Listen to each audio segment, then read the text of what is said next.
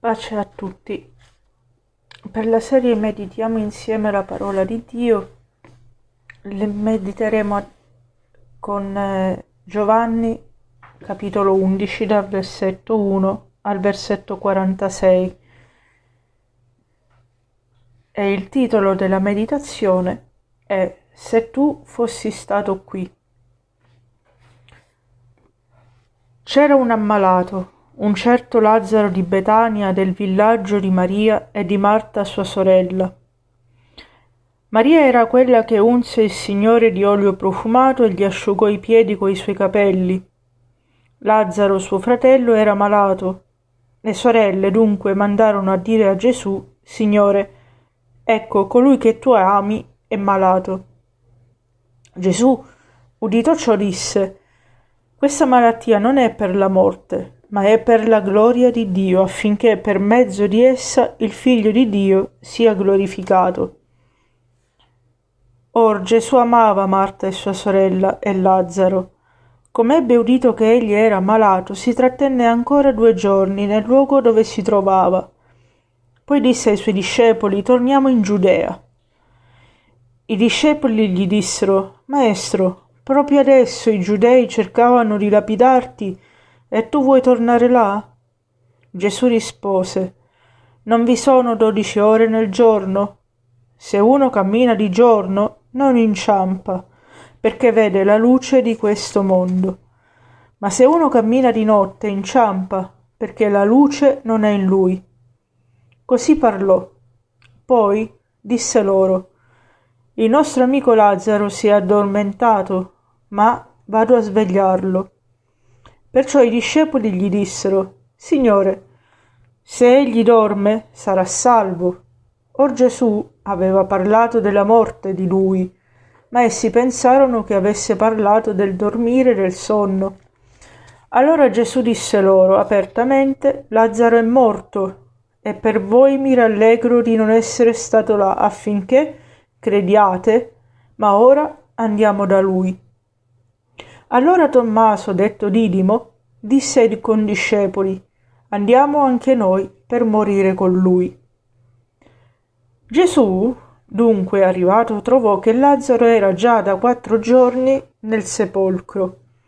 Or Betania distava da Gerusalemme circa quindici stadi, e molti giudei erano andati da Marta e Maria per consolarle del loro fratello.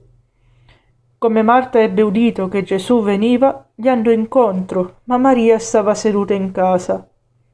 Marta dunque disse a Gesù, Signore, se tu fossi stato qui, mio fratello non sarebbe morto, e anche adesso so che tutto quello che chiederai a Dio, Dio te lo darà. Gesù le disse, Tuo fratello risusciterà.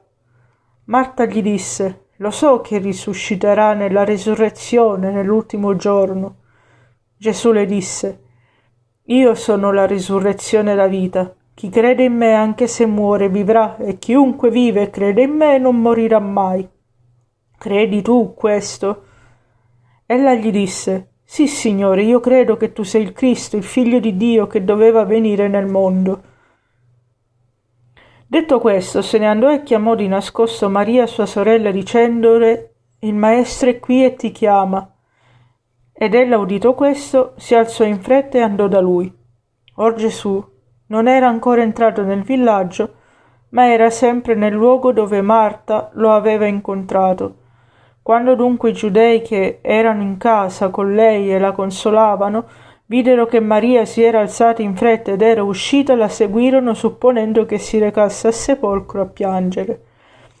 Appena Maria fu giunta dove era Gesù e l'ebbe visto, gli si gettò ai piedi dicendogli Signore, se tu fossi stato qui, mio fratello non sarebbe morto. Quando Gesù la vide piangere e vide piangere anche i giudei che erano venuti con lei, fremette nello spirito e si turbò e disse Dove l'avete deposto? Essi gli dissero, Signore, vieni a vedere. Gesù pianse. Perciò i giudei dicevano, guarda come lo amava. Ma alcuni di loro dicevano, non poteva lui che ha aperto gli occhi al cieco far sì che questi non morisse? Gesù dunque, fremendo di nuovo in se stesso, andò al sepolcro. Era una grotta e una pietra erano po- era posta all'aper- all'apertura. Gesù disse, togliete la pietra. Marta, la sorella del morto, gli disse, Signore, egli puzza già perché siamo al quarto giorno. Gesù le disse, Non ti ho detto che se credi vedrai la gloria di Dio? Tolsero dunque la pietra. Gesù, alzati gli occhi al cielo, disse, Padre, ti ringrazio perché mi hai esaudito. Io sapevo bene che tu mi esaudisci sempre, ma ho detto questo a motivo della folla che mi circonda, affinché credano che tu mi hai mandato. Detto questo, gridò ad alta voce, Lazzaro, vieni fuori. Il morto uscì con i piedi e le mani avvolti da fasce e il viso coperto da un sudario.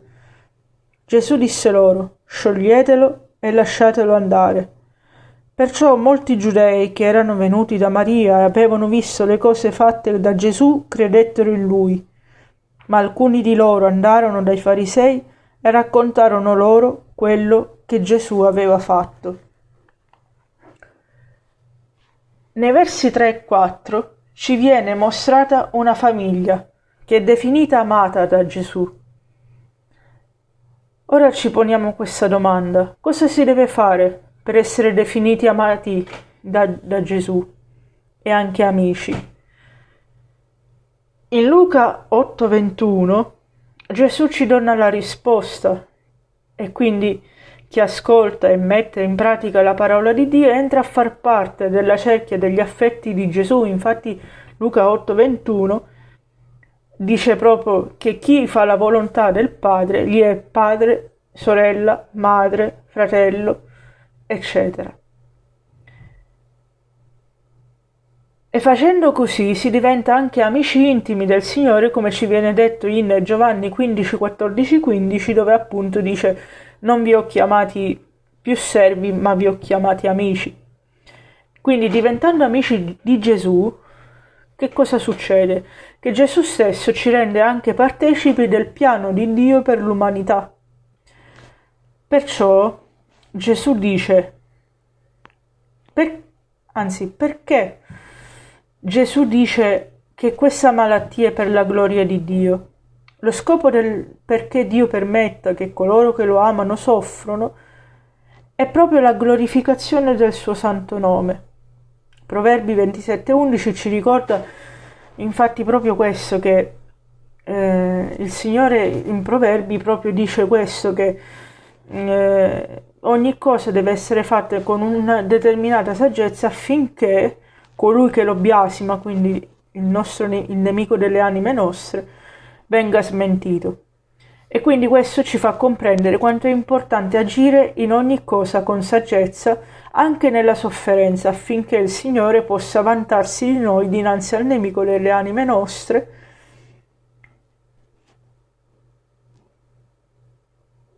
E proprio come successe per Giobbe, che veniva appunto definito il fedele da parte di Dio, e nessuno era pari a lui in fedeltà, e anche di conseguenza ogni cosa che noi facciamo viene fatta così per la gloria di Dio, come ci ricorda 1 Corinzi 10:31 che dice proprio questo, che ogni cosa che si fa deve essere fatta alla gloria di Dio.